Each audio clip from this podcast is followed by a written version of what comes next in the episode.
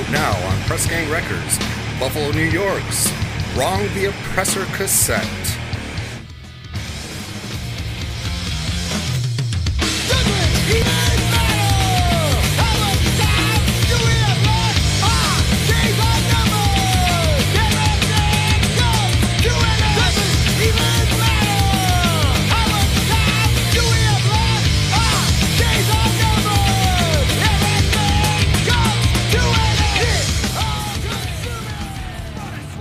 Ellis Horse, the project from the minds of Rob Antonucci and Ryan Hetz Canavan, available on all streaming platforms.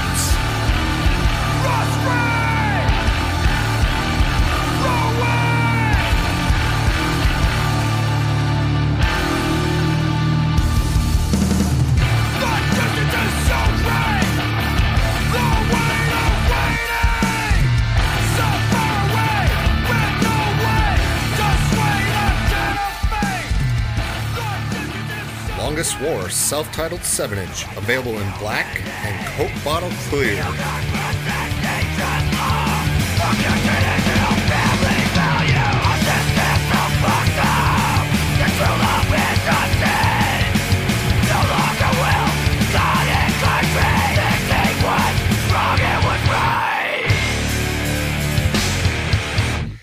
Pick these up at PressGangRecordsUS.limitedrun.com.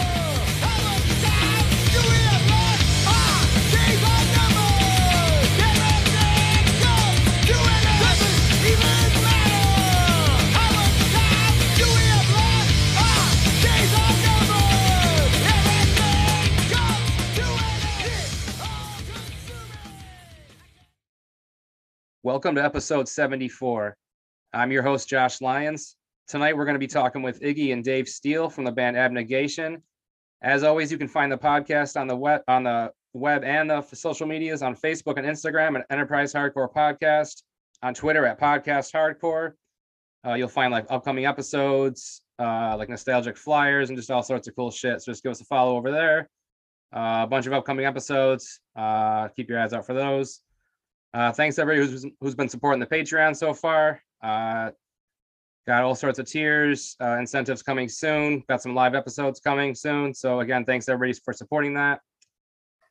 Local shows coming up this weekend: Undeath and Deal with God, and a bunch of other bands are playing the Bug Jar.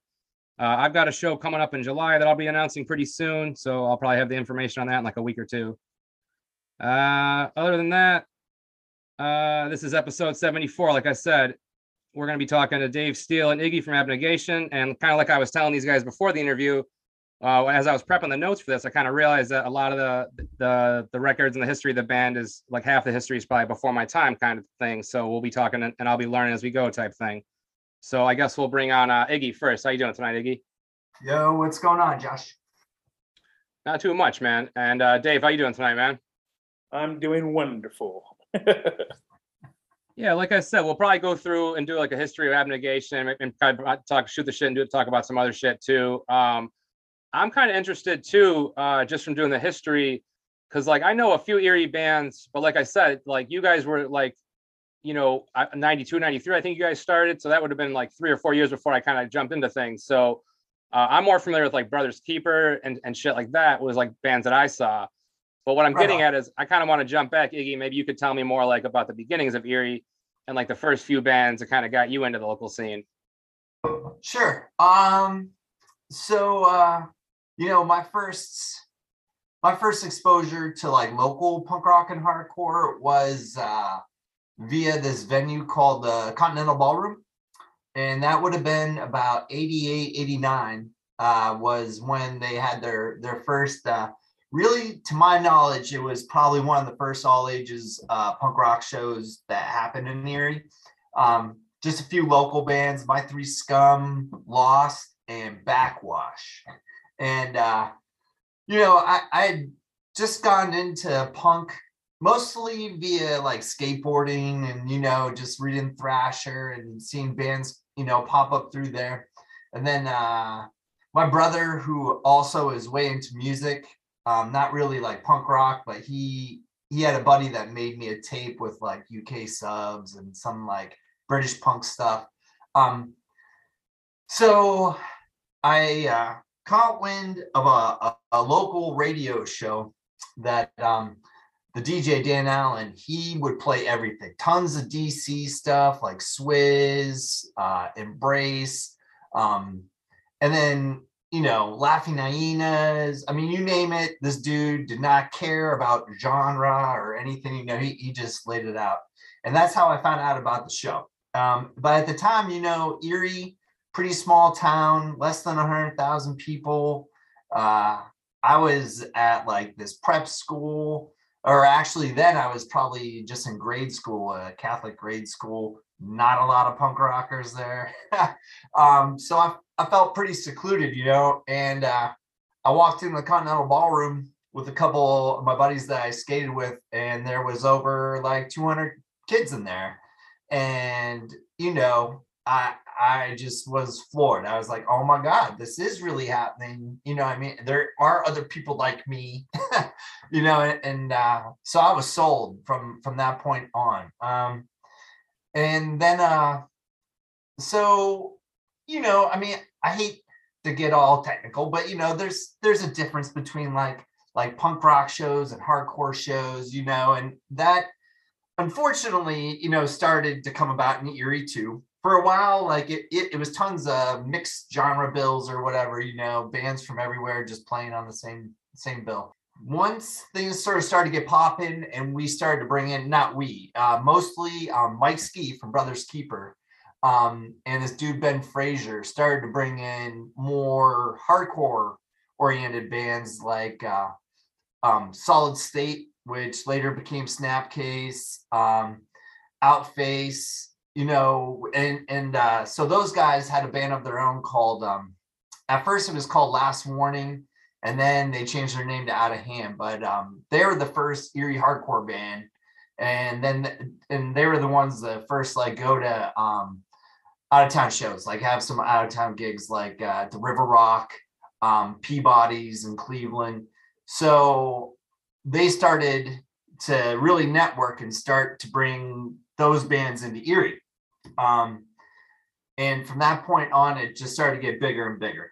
So probably about a year into that, so looking around like 90, I started a band with Paul and Chris from Abnegation. We had a band before Abnegation. And although I just could never settle on a name, I must have changed the name of that band like 3 or 4 times. But if you ever check out the Lake Effect comp that SA Mob EMS put out, we have a song on there called Payback under Break Iron. So that's really the first stuff that me, Paul, and Chris started to write together. And there's a couple other dudes from Erie in there. Once that broke up, maybe like a year or so later, well, no, it must have been like 92. Me and Paul, who moved to Pittsburgh, well, you know what, dude, I'm sitting here talking and still, I didn't even drink that much caffeine, man. I haven't done that much talking yet today. So I think my mouth is just going, man. Do you have any questions about that right there? Like, you know, still about what was going on? I don't know, man. I, you know, like, again, I was just sort of going with it, man, but I don't know. That's perfect. Pause, you know. Steele, do you jump into the timeline here yet? I know you don't play in the band till later, but like, were you checking out some of these shows too, or do you come in a little bit later? Well, I do remember before they were Abnegation, I actually booked them at a place called Backstage when they were Break Iron, and was that Downpour or Break Iron? But either or, it was the first time I ever got to see Iggy and Paul in action. That's all. I mean, that's all I got for that timeline. I was still a glam rocker, listening to heavy metal, and not into the hardcore scene yet at that point. Yeah. Did you have, so you had more of like a metal upbringing then? And then you got into hardcore like later? Yes, definitely. Way metal. Was there like a scene for that in Erie too? Or are you more into like, just like the more well-known like metal stuff? I mean, I was a 16-year-old kid trying to sneak into bars, watch all the metal thrash bands, old school Erie bands like Slamcore, Trauma, all those. Who? Seventh Gate, Inward Eye, fuck yeah. But yeah, I mean, like there was a big, huge scene for the metal scene over there. just because that was big in MTV, Headbangers Ball. That shit was fucking large, man. So I guess before we jump into Abnegation, then I never thought about that. Did you play in any bands before Abnegation, Dave? I guess I gotta tell this one, don't I? Yeah, I was in one band called Weed, spelled W-E-A-D, and it stood for Will, Ed, Andy, and David. And it was probably the funniest, fucking, most ridiculous thing I think I've ever done in my entire life. But yeah, we just played silly fucking metal, almost covers, but not covers. And yeah, it was a I was in a band. That's all I got. That's let's just leave it at that one. So I guess, Iggy, did you guys just kind of like shift right into Abnegation then pretty much? So, you know, at the time in, so once Paul moved to Pittsburgh, he linked up with, so you're just going to Pitt, and, you know, that pulls in people from, you know, all across the world, but all across Pennsylvania. So a lot of Philly kids, a lot of kids from Eastern PA came, and, he linked up with a lot of those straight edge kids and started, you know, to us, we were really focused on what we were getting just via being right in the middle of Cleveland and Buffalo. You know what I mean? Like, and that was enough. If you think about it, like at that time, like Integrity, Ringworm, Snapcase, Zero Tolerance, who I'll like, to the death of me, be like, that was the best band that ever came through that area ever. You know, those bands were who we were seeing, who we were influenced by on a pretty regular basis. But once Paul went to Pitt, he started to get open to a lot more stuff, just having access to it a lot more. There's a lot more record stores there. So he was catching a lot of like the new age bands. And we had already started to, both of us were already vegetarians. I had a pretty close friend from Milwaukee, this dude, Paul Gazo, who he really, you know, basically just schooled me on veganism a lot and just really just put it out there. You know what I mean? So that I was on my way to that, and then Earth Crisis came out. And, you know, at first so Break Iron broke up, me and Paul started talking again about wanting to do a show or a band, I'm sorry. And Erie had never had a straight edge band yet. Like Brothers Keeper, most of those dudes were straight edge, but not all of them. So they never really made it a thing. There was another band at the time, Antagonist, who the singer was straight edge, but again, you know, they didn't make it a thing. We wanted to be like, you know, basically put it out there like, yo, this is the way to live your life. And we were going to tell you about it. And so that just really ignited us to be like, well, you know what? Erie's never had a band like this. Let's just say, fuck it, let's do it. And then, I mean, it wasn't too much longer after that Paul decided to go vegan too. And we were like, well, you know what? We're just going to make that a fundamental part of what we're doing.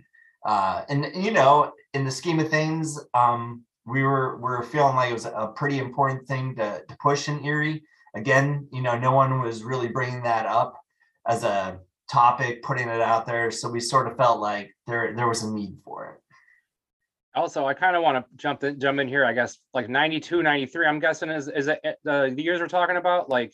Obviously, like Earth Crisis was starting to pop off. Like, how big was like the straight edge scene otherwise, like nationwide? Though, was there like a lot of like bands and influence at that point? Oh yeah, man. Yeah, I would say it's hard because I don't know what the 80s were like as far as saying it was a golden age of straight edge, but I do feel by that time a lot more of the band members really knew how to play their instruments a lot better. So the music coming out was just starting to sound way better, you know, and recordings were getting better. So it just became a little bit more accessible, you know what I mean? But still had, of course, like that the edge, no pun intended, but the edge to it, and it was still very well underground, but it just started to really blow up. Erie had like a smaller straight edge scene at during that period, like 92, 93. But it was growing, 15, 20 kids. But by like the time 95 or so, Mike Ski, he really, that dude built the Lake Effect scene. You know what I mean? Like I can't like downplay enough, like how much he worked to really make Erie such a important hub for bands. And so then it just blew up, Lake Effect Hardcore, Lake Effect Brotherhood. So for us, straight edge during like the early 90s was still like, everyone knew each other, you know what I mean? And if there was a kid wearing an X at the mall that you didn't know, you were like, yo, who the fuck are you, man? You know what I mean? It was pretty instant that they were down. But yeah, I'd say like 95, 96 for Erie. But again, Erie is far behind the times, at least back then, so it was always trying to play a game of catch up. Whereas like in Buffalo, Cleveland, straight edge was huge for sure. And obviously, as we'll get to with some of the lyrics, they were kind of like outspoken and, touching on some pretty heavy topics. Like, was that a plan for you right from Jump Street pretty much? Like to... Yes. Yeah. Yeah. I unfortunately sometimes really wear my heart on my sleeve, and I can be very, very dramatic. And, I think that was another thing that really appealed to me about straight edge and veganism was just the intensity of it. And I prior to labeling myself straight edge, I had never done drugs, and it was not anything I ever wanted to do, and I was very adamant about that. So when I found straight edge, it just made sense, and I feel like growing up I was almost embarrassed, or I felt bad that I didn't want to drink or smoke weed or whatever. And so finding straight edge, dude, I just wanted to make sure other kids like me knew that that there are other people just like them, that it's not out of fear, but just out of knowing that they don't want to do those intoxications, they don't want to get intoxicated like that. Yeah. So now, were you guys just mostly playing like local and regional shows, like in the first couple of years and then the demo years, I guess, or? Yeah, pretty much, man. We for a good chunk of time. So there was a band in Pittsburgh called Slowpoke, and then this band in Buffalo, Fadeaway, that had Vogel on drums, from Terror, and a band in Cleveland called Fogbank. So us four would basically, do a weekend almost every month where we just rotated through those towns. You know what I mean? So that was like in the beginning stages, that's what we were doing pretty consistently. I would say once the demo got out a little bit more is when Brian Munn from Militant reached out and brought us to Bloomington. And that was a huge step for us. He was already, I can't remember if we had already said, yeah, we're going to do a 7-inch with him, or, if it was after we did that show, but we knew that was part of going out there, you know what I mean? So that was a huge step, because that got us like people in Dayton, people in Indianapolis, Chicago, all those people started to connect with us too. Were those straight edge scenes already pretty heavy back then too, like Dayton and Ohio and all those areas too? Because I know Dayton obviously had like a long running scene, at least since like the mid 90s or whatever. Yes, yeah. I would say, Dayton, because like Indianapolis is there, Cincinnati's pretty close. It's pretty close to Chicago. They had a pretty big scene growing already. Courage Crew, came out of Dayton. And those dudes, obviously, handle business, if you will. You know what I mean, man? And then, I saw JC from, he's one of the OG Courage Crew dudes. And I wasn't sure what to expect. This was after Abnegation and after I'd fallen or whatever, and dude's still my homie, man, but those dudes were very straight edge. Yeah. They were definitely making a name for themselves in Dayton. Indy had to me, it was pretty big, but it was all pretty much the same. You know what I'm saying? Like what might, it's funny. So when we started talking about doing this reunion, and I made the mistake of looking on Lamb Goat. Is that right? And no, I was half considering opening it up for the interview and reading some of the comments, totally bad tweets or whatever, mean tweets or whatever. I was there's some of that shit on there is ridiculous. So yeah, if you want to pull some of those, man, I would love to address them. Maybe towards the end of the year, I'll have them pulled up. Then that would be pretty fun. All right, cool, man. But I made a mention that because they're like, who the fuck cares? Who wants to see this? And I was like, well, I mean, it's sold out, so I guess some people want to see it. And someone was like, oh yeah, look, a 200 capacity venue. And I was like, it's fucking hardcore, man. That's pretty big. In my head, because that's I still go to those shows. I still go to those hardcore shows where like a 300 capacity venue getting filled is an awesome thing, And he's like, it should be like Stage AE, which is like huge Live Nation band shit. And I was just like, dude, that's not even hardcore, man. What are you talking about? In my head. Nonetheless, you know what I'm saying? So, I mean, maybe now going to some shows where there's like 1,000 kids that came from, just relatively speaking, that doesn't even need to take in people from like all over the country. You know what I mean? Say like a Turnstile show or something, or Knock Loose. There's going to be 1,000 kids there just from the area. So what might seem big to me, back then might not be the same now, but I felt like most of those shows had like 100, 150 kids pretty regularly. And that was pretty awesome. As far as the turnout goes. I guess getting to the promoter talk for a second. What's the capacity in Ford Hall though? Cause I always thought that place was pretty big. Oh no, man. That was like 250. That's it. It seemed, I guess I saw. What did you say, Steele? It's 350 until when they took the risers down. Oh, yeah. I forgot. When they took the risers down, that opened it up a little bit. And the bar. And they opened up the little side bar over there. Yeah. So that bounced it up a little bit too. Yeah, it's 400 hot and sweaty. That's what I was gonna say. I thought I saw some people crammed in there a few times, but so I guess by this point, like, was there like a good amount of network of like other labels and like people between here and Europe developing with you guys and networking and stuff? Like, man, that started to happen after the Militant 7-inch. That's when people from Europe started to really reach out.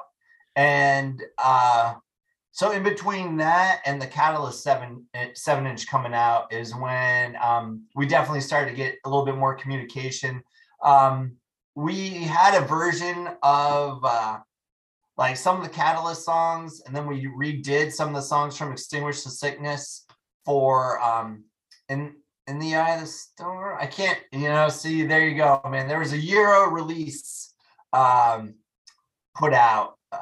Geez, I can't remember the name of the label that put that out now.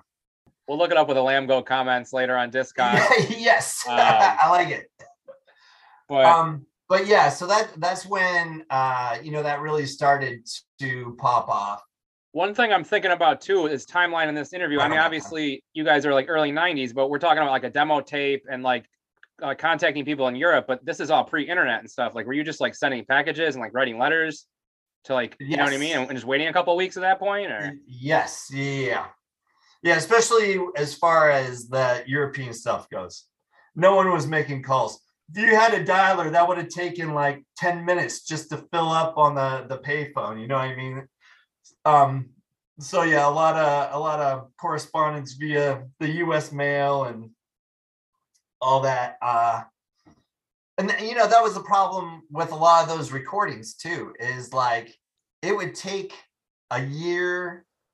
It was almost, in fact, it might have been more than a year from the time we recorded the Catalyst 7-inch till it came out. You know what I mean? And by the time it came out, our sound had already I wouldn't say drastically changed, not as drastic as, say, from Extinguished to Sickness to the Catalyst 7-inch, but it's still, I mean, we progressed greatly in between that time. You know what I mean? I think that was probably one of the things that cursed us, was just that lag, was that by the time we should have been out promoting the 7-inch, our sound was already different. You know, I was already writing different lyrics, going in a different way. You know, we're already becoming a different band. So it's hard to sort of keep up.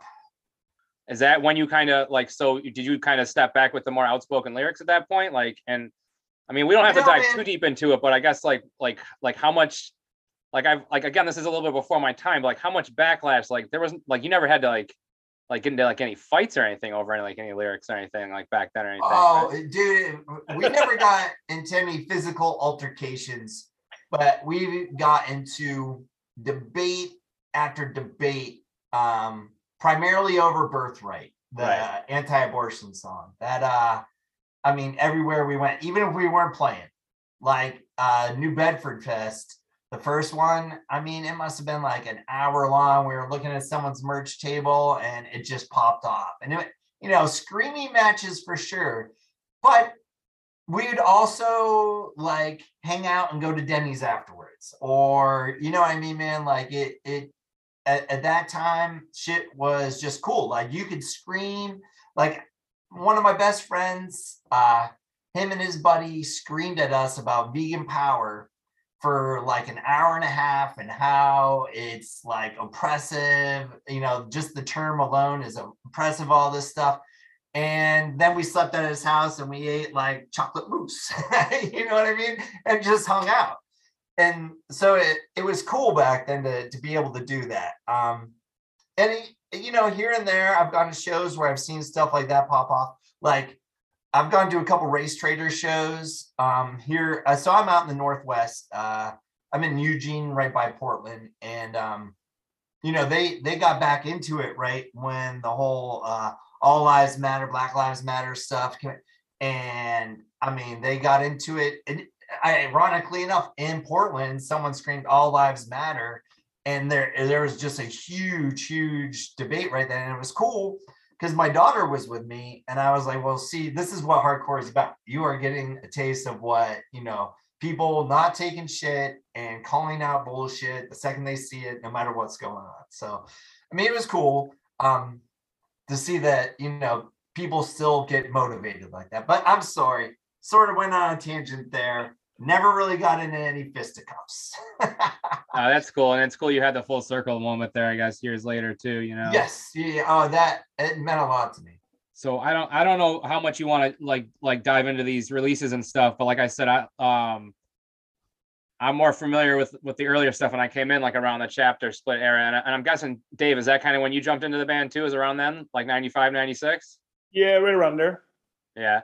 So I guess we're not talking about like members and recordings and stuff, but like I guess, were there any important studios or anything like that throughout the recordings, Iggy or Dave? The coolest studio we recorded at was, is it Mark's, where we recorded the Catalyst 7-inch? I believe that's what it's called. Nonetheless, it was the same place where Snapcase recorded and Zero Tolerance recorded there. So to me, especially, you know, Zero Tolerance, that's my favorite band of all time. So that is pretty great. Not my favorite recording though, but just because I got to record where Mark Tolerance recorded was pretty cool. But, and then I mean, you know, there one was in a basement. The chapter split was in, was that Andy Dempsey's basement? No, that was Mike, the drummer or the guitar player, Mike Earthmover, Mike. Oh yeah, yeah. Who was in Walls of Jericho too, right? Yeah. Yep. Yes. Yeah. Him and his cousin TJ. Yeah. Yep. He did a bunch of recordings too, though, Mike AC, right? Yeah. So I guess, like I said, we haven't talked too much about like members and stuff, but like, how did you kind of come into the band, Dave? When Donnie Dinar was the original bass player, I guess, well, Steve was the original bass player. Am I right, Iggy? Yeah. And when he left, it went to Donnie Dinar, and Donnie Dinar. He had to quit because he wasn't allowed to go to out of town shows. So then Donnie started playing, and Donnie had a medical. Mishaps. He had an aneurysm. Yes. And then I guess they had a couple fill-in bass players since then. And then me and Chris, the drummer, were always like fucking meddling out and just fucking hanging out and being bros. And then he's like, "You should try out and play," because I was always playing guitar and doodling, so I did, and that's how I jumped in. So, like, did you play on like the chapter split or any of that stuff, or the demo and the chapter split? Yeah, the demo, the Stones demo, yeah. Stones demo. Yeah, so you were already kind of helping to write stuff at that point then? Yeah, for the most part. I mean, Paul and Chris are the minds. They're the brains behind the music for the most part. I'd throw in a bass line. Yeah, and which one of those dudes is the one that went on to form Creationist Crucifixion? Paul. Yeah, because, I mean, even in the chapter split, you can kind of hear it a little bit, you know what I mean? Like, because I saw those guys a few times, too, obviously, and you could kind of start to hear that influence, too, you know? Sorry to interrupt you, man, but definitely, like, his progression into creation made total sense. Just like the way that Dave and Chris took Abnegation, like, knowing how we were rolling, you know, where we were going, it made sense that that's the way they wanted to go with it. You know, a lot of people don't understand that. They don't really know, but you know, I mean, we had debates about that, like pretty constantly. I had debates with everyone else about it, but for real, it definitely made sense. That was the path that they were going to go for sure. Now, this is like 96. Were you guys like trying to shop to any labels or anything at that point? Or, you know what I mean? Dude, we were the worst promoting, self-promoting or whatever, networking band to ever exist, man. This show coming up is the third show that we've ever had merch at. We've only, like, that's no lie. Like, the first show was like just some local Erie show, and it was laughable to say the least. It was like a poorly screened cartoon image of like birds flying and stuff. And then for the Cleveland Fest, Paul and Chris got together and made a run of like 60 shirts, and then this, and no show in between then. None of the labels ever did merch for us, you know what I mean? And not to blame them, you know, but we were just poor in that we would catch wind that like, you know, like Earache was starting to sort of mess around with wanting to put out hardcore bands. And then of course, like Century Media, Roadrunner, those were labels that were definitely looking into hardcore bands. And we had hoped, but we never proactively tried to reach out. Worst shit ever. And then another thing, I was kind of surprised when I was talking to Dave before, when he said you guys never went to Europe. Like, was it mostly just like regional stuff, like not too much touring either? Or? Yeah. I mean, our tours, again, pretty poor, man. Like the last tour we did with Chapter, I mean, was probably the most organized. We did, our first tour was with Ritual, who was a band out of New Jersey with Mike DA, who also was an Encounter, and he the vegan power shirts you see everywhere, he did those. And that was like 3 weeks with maybe 5 shows in between those 3 weeks. But it was a lot of fun. I still remember most of it. So that was good. But yeah, I mean, we really stuck mostly, you know, for us, it was mostly the Midwest, you know, just going right over 90, Cleveland, then getting into Dayton, Indiana, Chicago. That was our strongest scene. Go ahead. And actually, one thing, shout out to my buddy Jim Callahan. I think you might know him too. Oh, Jim Stormtrooper. Yeah. No. I'm sorry, Jim. From Moment of Truth. Yeah, exactly. Yes. So I had Chicago in my head. That's Chicago, Jim. When I was asking Jim before the interview, though, we couldn't remember, though. Did you guys ever play Rochester, Abnegation? Yes. Yeah, we did. We played with Josta 14 and, maybe Overcast. It was on the second floor of maybe an art studio or something like that. On St. Paul Street. That was the only time. I know exactly the place you're talking about, but again, this is right when I was starting to get into hardcore, so that probably would have been it would have been right around that period. I knew Josta 14 played here too, and I there's a dude who archives all the Rochester hardcore stuff, so I wonder if he might have that flyer somewhere. So I'm gonna ask him. I bet he does, man. Yeah. That was actually an awesome show too, and there you go, a prime example of how we did not try to network at all, right? Man, if we would have had our shit together, maybe we would have talked to Jamie Jasta a little bit more. And then now with especially when Dave joined, you guys started going more of the metal route.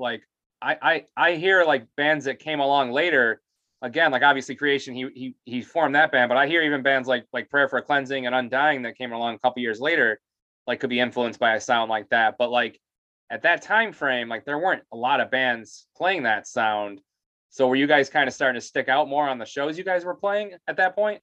You know, at that time, as far as metal goes, really you had at the top, you had Integrity and Bloodlet, you know, playing at least the darker sounding metal stuff. And a lot of other stuff, and probably us at the time, especially that transition, you know, we weren't really honing our sound too much yet.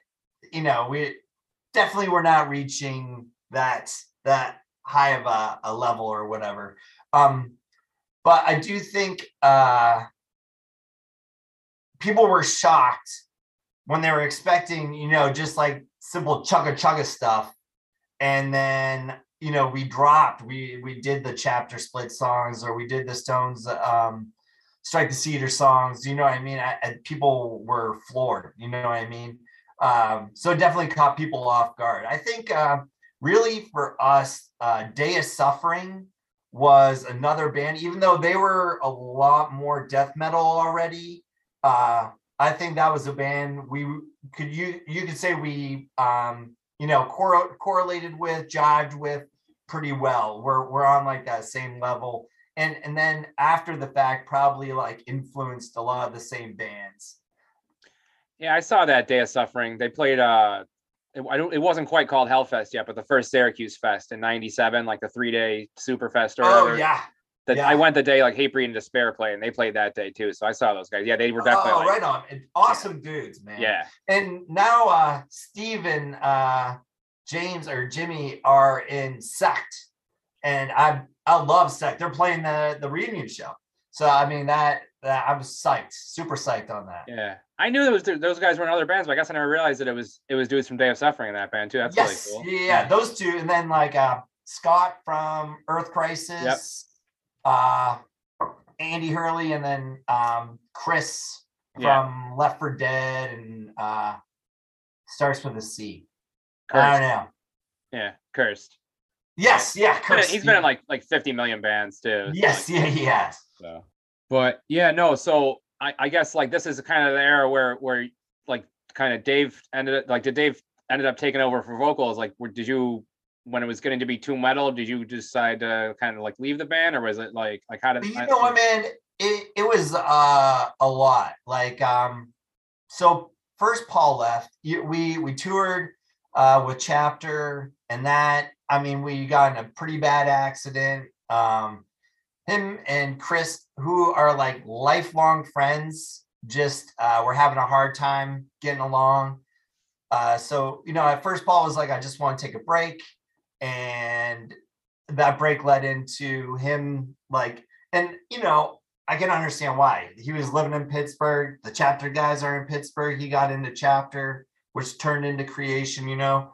And for me, I was still adamantly, I wouldn't say it was still as urgent to me about veganism and straight edge. It was still something that I wanted to put out there, though. And I knew Chris and Dave just weren't about it, you know. And to me, that's what Abnegation was about. And with Paul not being there, I was really all on my own, you know what I mean? And Nate Black, who is vegan and straight edge, so, you know, he played a big part. He was like probably next to Paul and Chris, the most regular member of Abnegation. He dropped out once or twice, but he always came back like the prodigal son. So I just had it to the point where I had gone through a bunch of breakups, a couple of different breakups back to back, which turned into, I just got into a really, really bad state of depression. You know, if you listen to some of the Stones, the Strike the Cedar, that tape, the song Drowning in Hell, I mean, that was all, you know, pretty self-reflective about suicide and stuff. I was not in a good place. And I just knew that my time for Abnegation was done by that point. I knew that Chris and Dave definitely wanted to go a different route sound wise that I wasn't into. I was just dealing with my own shit. So I definitely was like, it's not for me anymore. So I guess, Dave, did you just kind of immediately like decide just to take over vocals and kind of shift in the direction that you ended up with on the Good Life album? Or I mean, like, I'm not gonna lie, I was scared at first. I mean, Iggy's got some big shoes to fill. And then I said, fucking whatever, man, let's do it. And we did it. And there you have the Good Life recording. I mean, the transition was definitely a difficult transition for sure. I mean, like, people didn't know how to take us. They didn't know what was going on. And like Iggy said, like, if you go from Abnegation hardcore to Abnegation metal, you're like, holy fuck, what the fuck just happened to these fucking dudes?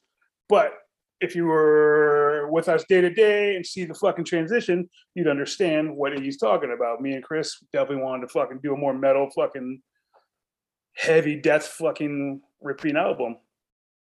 And that's just what it turned into, a fucking heavy death metal ripping album. Even though Steve Maynard doesn't like it, it's still a good record. Now I was supposed to say Steven Maynard, because I guess all the tattoo girls like that better, is what he tells me. I had a band on here previously, the Red Death, who was on Metal Blade, and they when they turned in their second album, like Metal Blade wasn't too pleased with it, obviously. So like you had, like, when you turned it into Good Life, like, were they expecting like more of like the, you know what I'm saying, like the death metal, or like how was that reaction? I guess. Well, you know what, I can't tell you about any of that reaction because I had no dealings at all with the Good Life personally. I just showed up, recorded vocals, and that was it.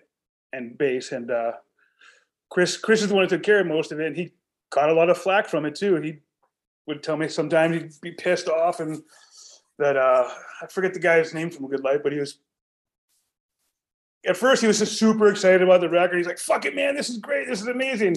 Put the record out, caught so much shit for it, and then he's like, ah, fuck. And then I guess he sent Chris a couple emails asking stupid shit about it, but yet to this day he'll still sell test presses. I don't know how many fucking test presses somebody needs to make for a record, but he's still selling them. So I guess it's must not have been that bad on him.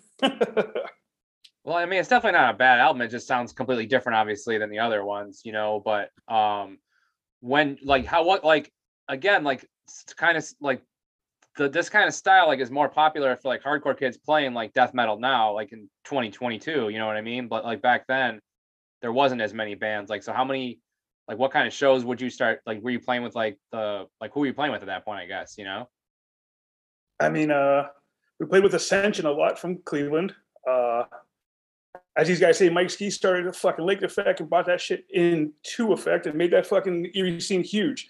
But there was no metal going on. So yeah. I was a fucking purveyor bringing in metal, and I was trying to bring in Crowbar, Soylent Green, I Hate God, Brutal Truth, Turmoil, Torn Apart, any bands we could get our hands on that were any semi-what metal. We were fucking trying to bring them in, play, and or do local weekends, regional, because even with Iggy and Paul gone, we were still the fucking worst at promotion and fucking getting ourselves out there. Those were big shoes to fill.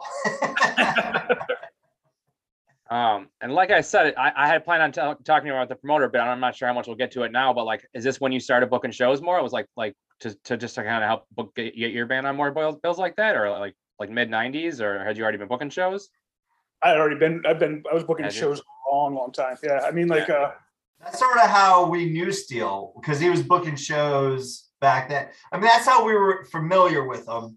And then Chris and him worked together is really how, right, Steele? Yeah. Is how you really linked up with getting in the band. But he had been booking shows in Erie, like metal shows for forever. Yeah, I started booking shows when I was like 17. So it was when Kinko's was awesome. Yeah, because that's when I got more into not like late 90s, but I was more familiar with you in the Erie scene, like, and I was coming to shows more like 99, 2000. I know you were booking most of those shows then. So I always kind of wondered like when you like started booking shows, I guess. So I guess that kind of. Well, right around there would probably be me and Mike Torty. Mike Torty did a lot too for the scene. Yeah. So. Yeah, I remember. I knew Mike. Yeah, I remember him. Yeah. So. Do you ever go to IQ Records? The only stuff I ever went to in Erie was at Ford Hall. I went to. Probably like 10 or so shows. Definitely a Bane show, a Death Threat show. Yeah. Well, Death Threat, I don't think Death Threat played. It was like Desperate Measures and some other bands. Ford Hall was the best. Yeah, no, that's why, so like I said, I thought that place was a lot bigger. I was surprised you guys said it was only like 350 or 400 caps. When I went to that Bane show, it seemed like there was a ton of people there. You know what I mean? Yeah. So, what kind of dissolved the band then at that point? Did you just like when was there an actual breakup or, you know what I mean, the first time? I just got, I'd really gotten more into tattooing, and I was just trying to further my career there and just really delve into trying to learn and better myself and all that stuff. And I didn't want to sit in a van with a couple sweaty dudes and just try to fucking make fucking ends meet when I was already having problems with that. So I left, and then Doug, Corey, and Chris went on and recorded a couple more, 3 songs, I believe. Chris still has the dash for that stuff, but yeah, we did 2 songs that got released on a compilation, one hell of a compilation, and then they did 3 more songs after that that were supposed to be released on a 7-inch, which I'm sure Chris is destined to still do because he is diehard. He does everything he says he's going to do, so there will be a 7-inch of that. And he does. So. And I know you played in like Dead to the World and a bunch of all those bands. Like we probably won't talk too much about those tonight, but like we already starting to play in these bands at this point too, or did that come a little bit later? That's definitely a little bit later. Yeah. So you kind of took some time off to do the tattooing thing after Abnegation then? Yeah, definitely. Yeah. Took a couple years. So I know you guys kind of brought the reunion together now. Like, did you guys keep in touch like in between and stuff? And like, was there ever any other talks of like doing reunions before this reunion?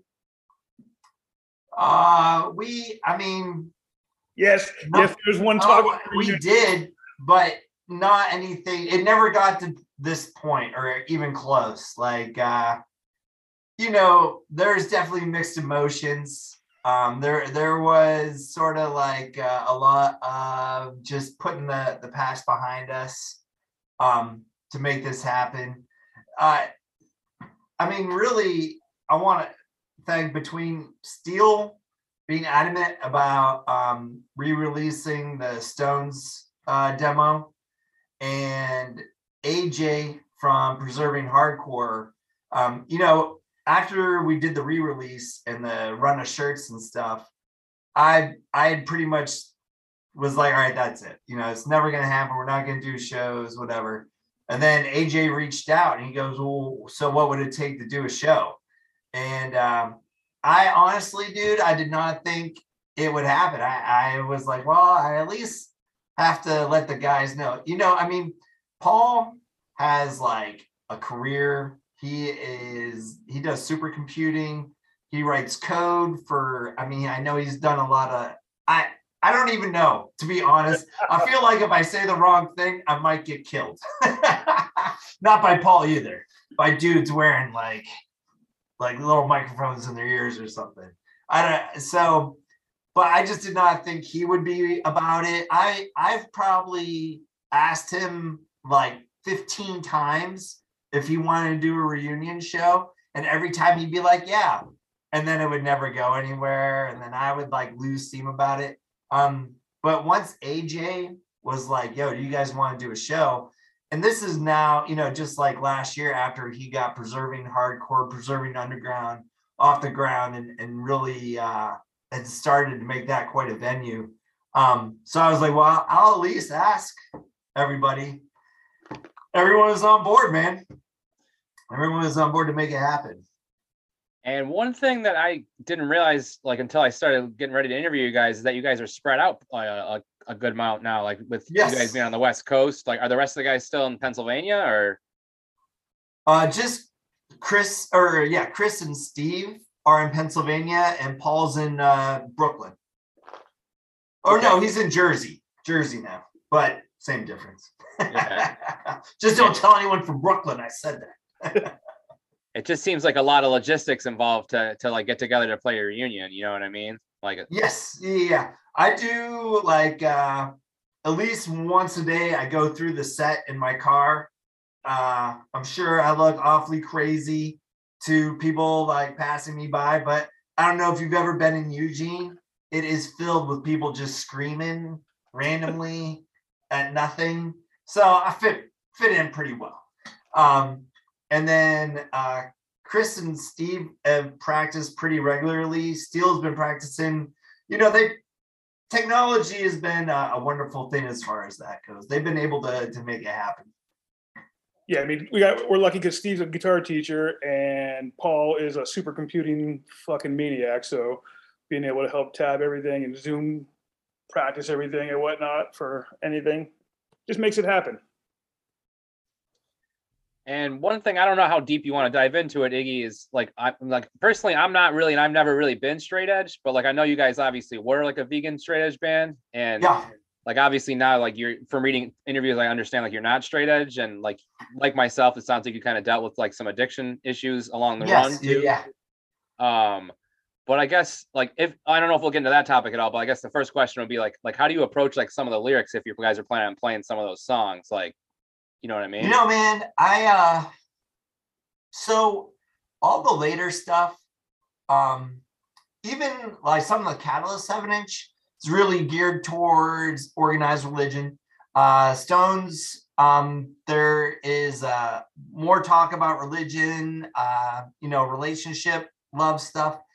The chapter 7-inch or split, you know, obviously I'm not trying to deny that we were militant vegan straight edge band. And for me to be singing those lyrics again is sort of twofold. One, if it still inspires some other younger kids to look into straight edge and veganism, that's fucking great. Like, because that saved my life. You know what I mean? At that point in time, that's what saved my life. That was such a good thing for me to find, because otherwise I would have become so introverted and so alone in a city like Erie that, you know, I probably wouldn't have either made it out of Erie either alive or at least not without some jail time, you know what I mean, for fucking up. So there's that, like, so that'd be great. And also like, we never ever got to have like a final show. Not to say that this is going to be it.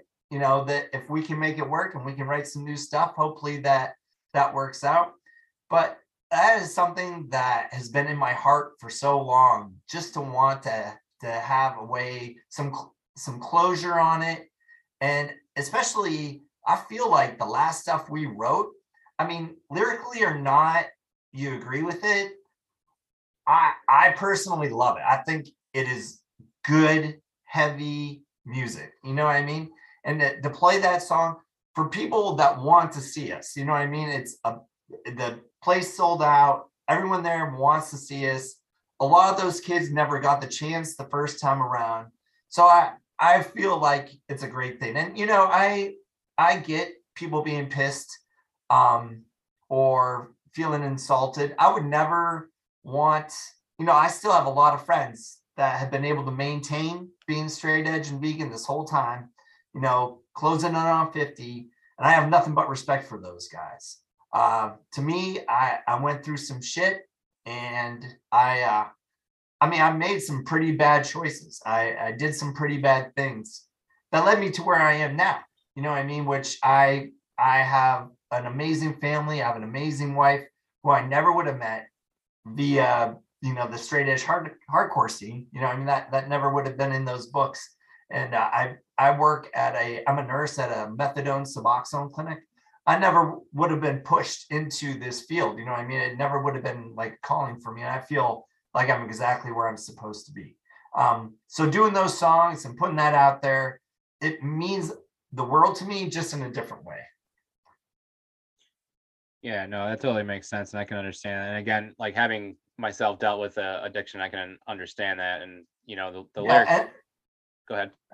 Like going forward, I feel like that's something that's a piece of me now that I want to put out there. You know what I mean? Where I want to let people know that are going through mental health issues, addiction issues, you know, you're not alone either. Like I've been homeless. I've made plenty of bad choices, and you can work past that. It takes a lot.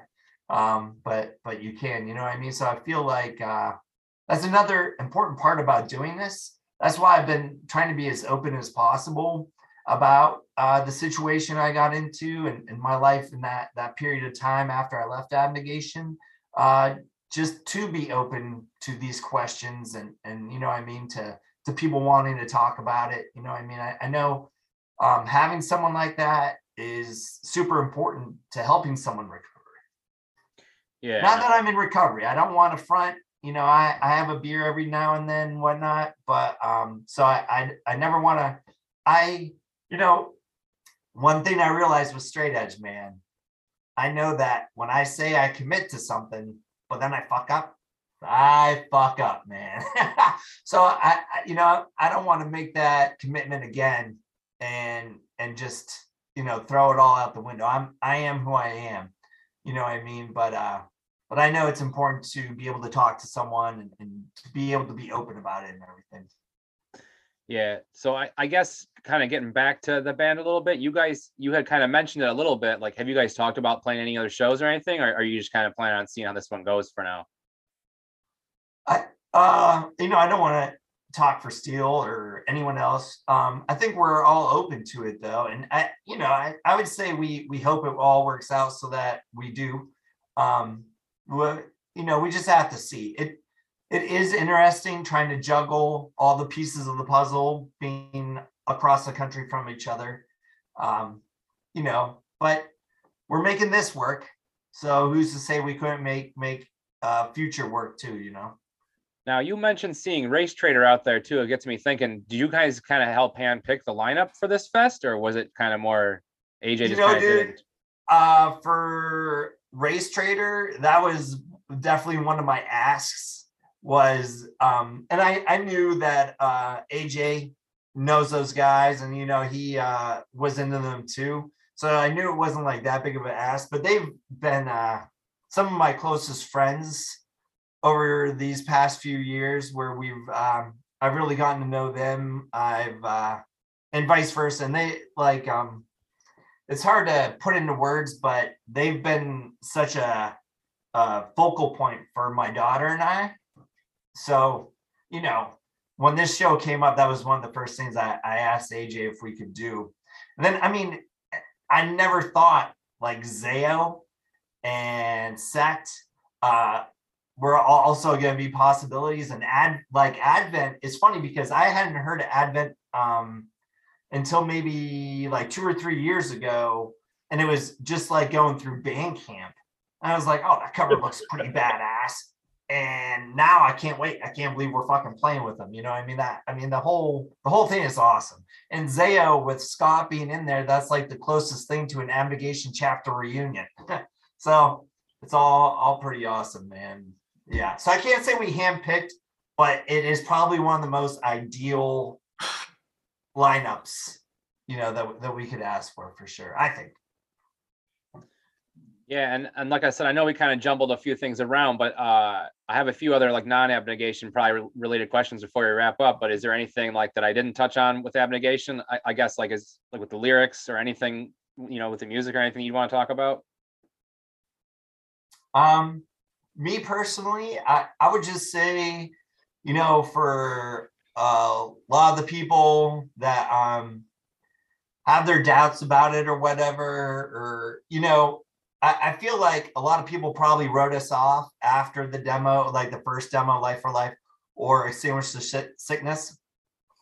And maybe there's not a lot of point in going back and checking out the later stuff because, you know, who knows we're going to be a band or not. But to me, I feel like following the later stuff really is almost like a totally different band. So, you know, a lot of people automatically want to hate on the fact because we were so, you know, militant and so out there with our beliefs. You know, we were 19, 20 years old. I truly thought that I was going to be killing people to save animals.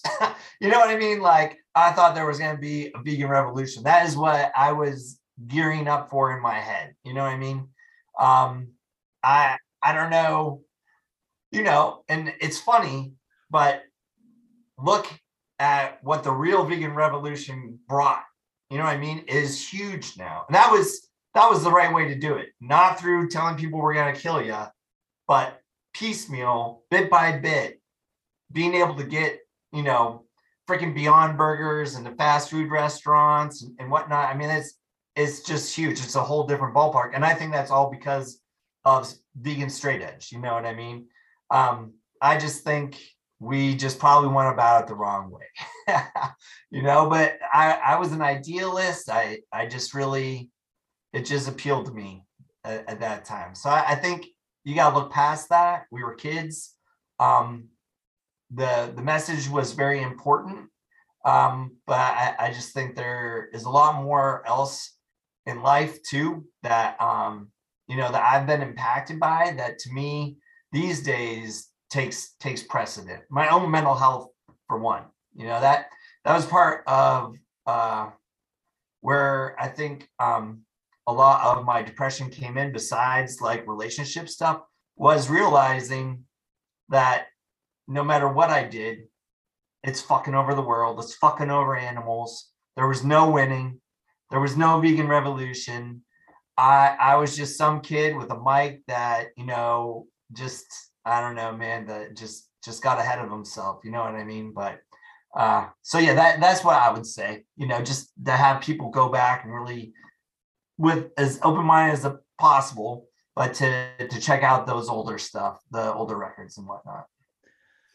Well, one thing I would definitely say though is I've been a vegetarian since 1997 and vegan since like 2008, 2009, one of those years. And it's like you said, it's 100% due to like being a part of the hardcore scene. So I would definitely say that bands like you guys and the other obvious ones were definitely impactful. And you know, it's you know, I'm thankful for that. Obviously, like if there's one thing I can say I've stuck to, like commitment wise in my life, you know, it's been that, you know, and I've always. You know, so it's definitely thanks to that. That's awesome, man. You know, so one thing I wanted to ask you about real quick too, though, Iggy, is I know from listening to the NCS podcast, are you working on like an Erie hardcore podcast too? Yeah, me and Maynard. Steven. Steve and another one of our friends, Matt, are doing sort of. I mean, you know. I'm not sure how many episodes we're going to get into, but really just, and even if it's mostly just for our friends, but just going back and talking about really where Erie Hardcore really started to pick up steam and got into Lake Effect and, you know, just all the sort of, I I can't help but say like major players, you know what I mean? But, you know, just the dudes that were there every show, dudes and females, you know, there was a big contingent of girls that, you know, was right there with us. But just interviewing them, talking about shows that we went to, shit that went down, you know, stuff like that.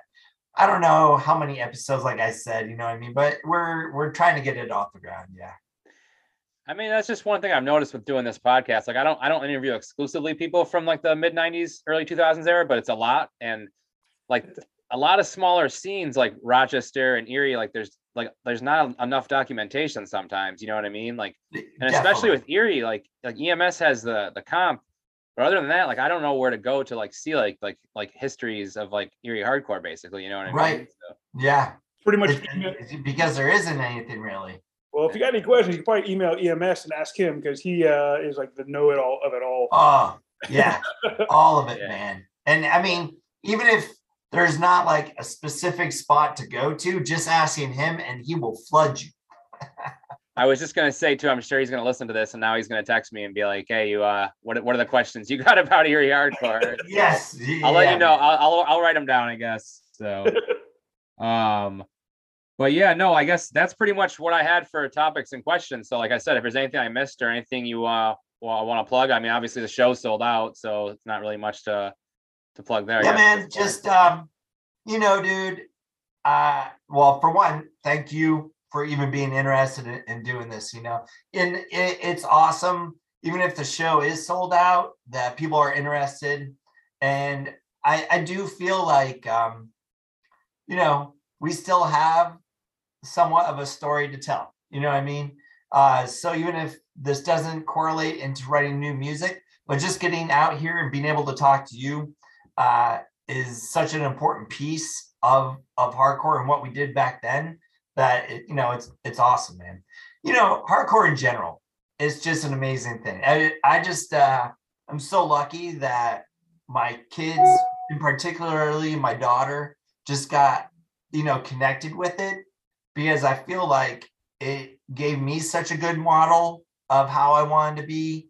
So, you know, whatever keeps hardcore going is really what's the goal, right? Yeah. Dave, I was thinking beforehand, I didn't know if it'd be PC or not. I wanted to have like a snake charmer soundboard going, but I didn't, like I said, I didn't know if it would be cool to do. So, but with that being said, I guess, do you have anything else to add or anything to the interview before I kind of do like a little outro? No, man. I mean, I guess pretty much covered most of the ground of what's going to happen, what's happening, how we're doing it. So appreciate you having us on and letting us talk all this stuff about a good old Abnegation. And love you, Steele. Love you, buddy. I tickle you right now. But yeah, I don't know. There's always more stories to be told, so I'm sure after the show we'll have some more stories for you if you ever want to do a follow-up. Yeah, no, like I said, I have other, there's a lot of bands in the early 2000s that you were in, well, not a lot, but a few that I would want to talk more about in a, you know, with not going into the 3-hour episode type thing. So maybe we'll do another interview at some point down the road, you know what I mean? So, but yeah, no, I appreciate you guys taking the time to do the interview. So I guess that's going to wrap up the episode. Thanks to Iggy and Dave for doing the interview. As always, shout out to Greg, Nooch, and Jim for helping out with the podcast, all the Patreon subscribers. Thanks to my family for supporting this. See everyone real soon and stay safe.